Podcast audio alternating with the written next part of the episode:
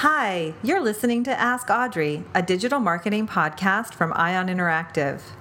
Ion's Director of Customer Engagement, Audrey Ross, is a wealth of practical, hands on knowledge when it comes to building an interactive capability in your marketing organization. We are so excited to have her share her experience with you in this podcast, where we ask her questions on topics from content marketing to lead generation and everything in between. Now, here's Audrey. Hi, I'm Audrey Ross, Director of Customer Success at Ion Interactive.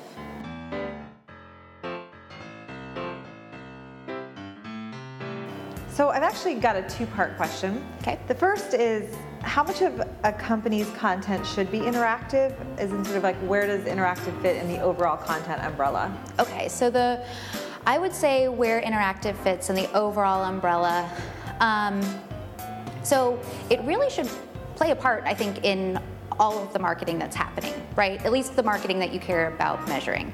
Um, and what I mean by that is um, you're using static content now in, in virtually every aspect of that. So you've got content on your website, you've got landing pages that you're using for paid search, you probably have PDFs or brochures that you're using to sit behind those you know, landing page forms. Um, you've got nurture campaigns where you're sending calculators or, or, um, or you know, product brochures. You're, you're using content now today anyway, so wherever you're using static content, if you care about more effectively measuring that content and how it's actually persuading what people, their interest in your product and what they actually want to do with your product and how inclined they are to buy it, that's where interactive content should fit exactly where static content fits. So I really think that anywhere you're using static content, interactive has a, a, a part to play there too.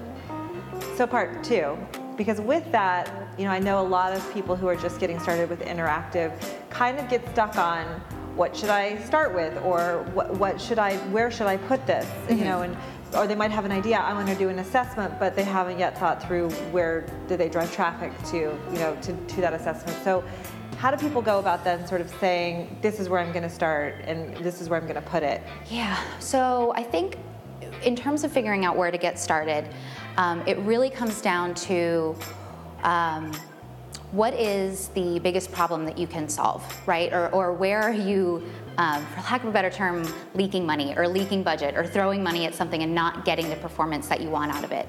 That would always be my recommendation as the place to start because that is the place where you can create something that hopefully will be able to fill that need or solve that business problem. I think for interactive content to have a really solid use case, it needs to start with solving problems and giving insight where that just didn't exist before. Um, so I'd say, you know, in helping a customer figure out, okay, I want to do this, but where to get started, let's look at your traffic. Let's look at the content that you're using in that traffic today. Is it working? Are you getting the goal? Are you getting the, the, the measurement and the metrics and the results from this that you want? Because if not, that's the place to start and really sort of taking a step back and figuring out not what is my competition doing or what does my boss want me to do, what actually makes the most sense for your business and the marketing that you have today, and, and how can you fill that gap with something interactive that's going to bring you the insight and the data that you just didn't have before.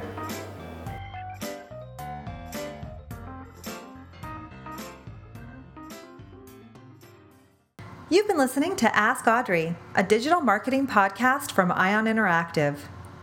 If you'd like to comment on today's topic or watch the video, check out our Medium publication at medium.ioninteractive.com to find each of the Ask Audrey video episodes. And we'd love to hear from you on Twitter. Tweet with us at Ion Interactive. If you like what you hear, we hope you'll take a moment to give us a review or a rating.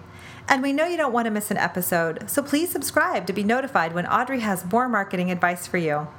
Thanks for listening.